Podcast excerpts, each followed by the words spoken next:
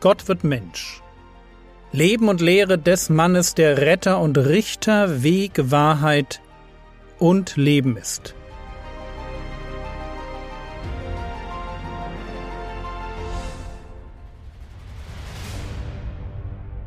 Episode 32 Das Horn und das Perfekt. Kommen wir zurück zu Elisabeth und Zacharias und dem kleinen Johannes. Vom Setting her sind wir noch am Tag der Beschneidung. Die Nachbarn und die Verwandtschaft sind da und es ist ein großer Freudentag. Alles erscheint halbwegs normal, bis Elisabeth und kurz darauf Zacharias darauf bestehen, ihren Sohn Johannes zu nennen. Und bis Zacharias plötzlich nach Monaten des Schweigens wieder zu reden beginnt.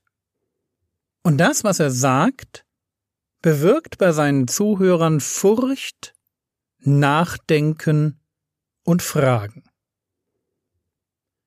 Was hat er gesagt? Lukas 1, die Verse 67 und 68. Und Zacharias, sein Vater, wurde mit heiligem Geist erfüllt und weiß sagte und sprach, Gepriesen sei der Herr, der Gott Israels, dass er sein Volk angesehen und ihm Erlösung geschaffen hat. Gott ist ein Gott, der sein Volk angesehen und ihm Erlösung geschaffen hat. Super. Das ist eine frohe Botschaft. Aber über wen redet Zacharias? Die naheliegende Antwort wäre, Natürlich über seinen Sohn, über wen denn sonst? Aber lesen wir weiter. Lukas 1, Vers 69. Er hat uns ein Horn des Heils aufgerichtet. Im Haus Davids, seines Knechtes. Dieser Begriff Horn des Heils ist leider ziemlich unverständlich. Hörner sind in der Bibel ein Bild für Kraft. Das kommt wahrscheinlich daher, dass es eine Menge starker Tiere mit Hörnern gab. Man denke nur an einen Stier. Hörner sind deshalb in der Bibel ein Bild für Kraft, politische, militärische Macht oder allgemein für Könige. Sorry, das ist etwas, was man sich merken muss. Denk einfach an einen Wikingerhelm. Und ein Horn des Heils ist ein Bild für jemanden mit Kraft, der Heil, der Rettung bringt. Also jemand, bei dem ich Zuflucht finde und der mir helfen kann. So kann David von Gott singen. 2. Samuel 22, Vers 3. Mein Gott ist mein Hort, bei dem ich mich berge, mein Schild und, jetzt kommt's, das Horn meines Heils, meine Festung und meine Zuflucht, mein Retter, vor Gewalttat rettest du mich. Zacharias formuliert, er, Gott, hat uns ein Horn des Heils aufgerichtet im Haus Davids. Gott hat uns einen Retterkönig eingesetzt im Haus Davids. Wer ist damit gemeint? Über wen redet Zacharias? Und wie gesagt, man würde natürlich erwarten, dass er hier über seinen Sohn redet. Aber der kann nicht gemeint sein. Warum nicht? Weil wir schon wissen, dass Zacharias und Elisabeth beide Nachfahren von Aaron sind. Sie stammen also aus dem Stamm Levi und nicht aus dem Stamm Juda, zu dem das Haus, also die Dynastie Davids gehörte. Der kleine Johannes ist nicht das Horn des Heils. Zacharias spricht, besser, Weiß sagt, nicht über seinen eigenen Sohn, sondern über den Sohn der Maria. Lukas 1, Vers 69 Er hat uns ein Horn des Heils aufgerichtet im Haus Davids, seines Knechtes. Etwas anderes ist hier noch auffällig. Zacharias sagt er, Gott hat uns ein Horn des Heils aufgerichtet. Wie kann das sein, wenn Jesus noch nicht einmal geboren war? Müsste er nicht formulieren, Gott wird uns ein Horn des Heils aufrichten? Und die Antwort auf diese Frage lautet ja. So müsste er formulieren, wenn er Deutsch reden würde. Tat er aber nicht. Und deshalb möchte ich euch jetzt kurz das sogenannte prophetische Perfekt vorstellen.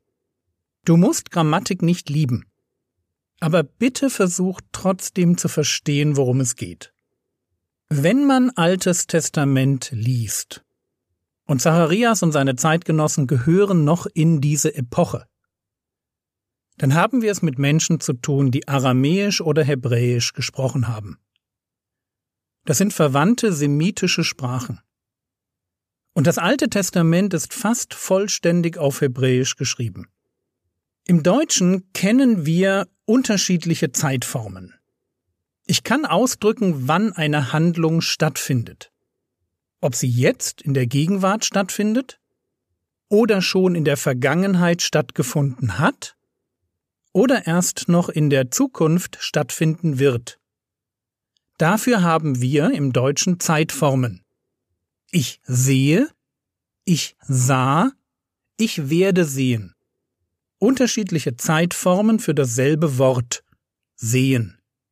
Und was ich sah, ist Vergangenheit, was ich sehe, ist Gegenwart, und was ich sehen werde, ist Zukunft. Das sind Zeitformen. Und jetzt gilt es, eine Sache zu verstehen. Im Hebräischen gibt es keine Zeitformen, wie wir sie kennen. Man spricht zwar auch im Hebräischen von zwei Zeitformen, aber wir dürfen dabei eigentlich nicht an Zeit denken. Es gibt im Hebräischen nur das Perfekt und das Imperfekt.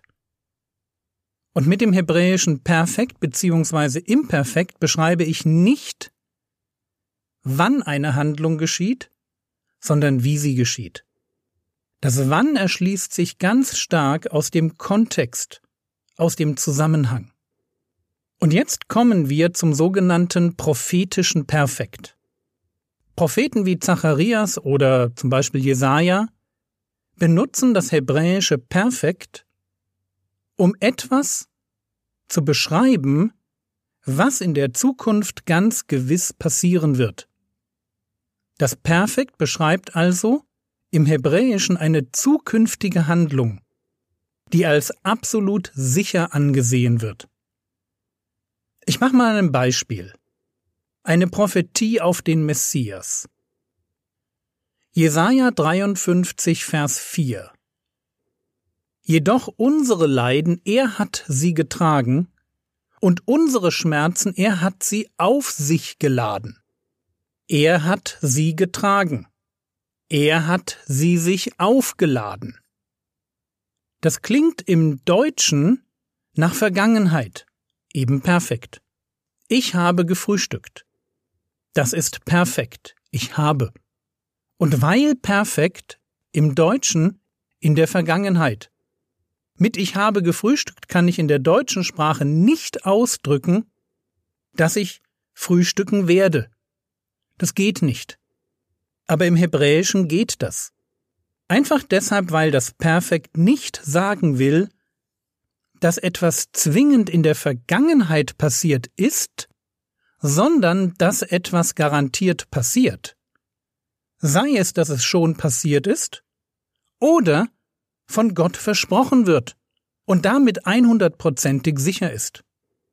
Und so ist es auch bei Jesaja 53,4. Es steht da, er hat sie getragen und er hat sie auf sich geladen. Aber wann passiert das? Wann hat der Messias unsere Leiden getragen und unsere Schmerzen auf sich geladen?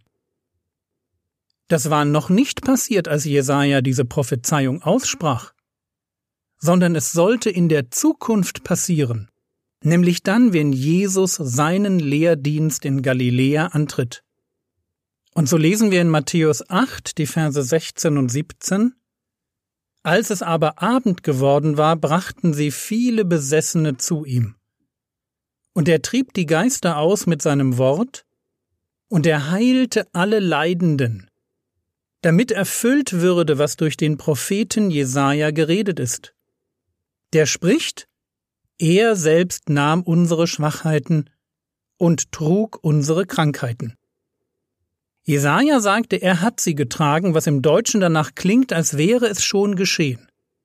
Aber wir sehen, die Erfüllung der Prophezeiung liegt erst noch in der Zukunft, im ersten Jahrhundert. Das ist das prophetische Perfekt. Ein Prophet sagt etwas im Perfekt. Er sagt etwas wie, er hat sie getragen oder er hat sie auf sich geladen. Und er spricht, wenn er das sagt, über die Zukunft. Über eine Zukunft, die völlig sicher ist. Noch einmal Lukas 1, Vers 69. Er hat uns ein Horn des Heils aufgerichtet. Im Haus Davids seines Knechtes. Gott hatte seinen Retter geschickt. Und auch wenn er zu der Zeit, als Zacharias, der Prophet und Priester, ihn feiert, erst ungefähr sieben Zentimeter lang ist und 30 Gramm schwer. Ein kleines Baby im Bauch von Maria. Gott hat sein Horn des Heils aufgerichtet. Niemand wird dieses Baby aufhalten, ein Mann und der Retter der Welt zu werden. Gott hat uns ein Horn des Heils, einen Ort der Zuflucht aufgerichtet, zu dem jeder Mensch flüchten kann, der von seiner Sünde gerettet und ein Kind Gottes werden will. Der Messias ist da noch ganz klein. Aber Gott garantiert uns, dass die Verheißungen über ihn eintreffen werden. Er hat uns ein Horn des Heils aufgerichtet.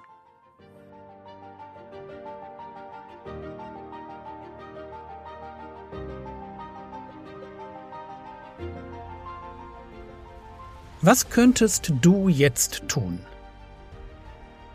Du könntest im Skript dem Link zum Vortrag über hebräische Zeitformen folgen und noch einmal darüber nachdenken. Grammatik ist gar nicht so schwer. Ich habe sie übrigens in der Schule auch nicht gemocht. Das war's für heute. Wenn du sie noch nicht hast, besorge dir doch die Frogwords App. Der Herr segne dich erfahre seine Gnade und lebe in seinem Frieden. Amen.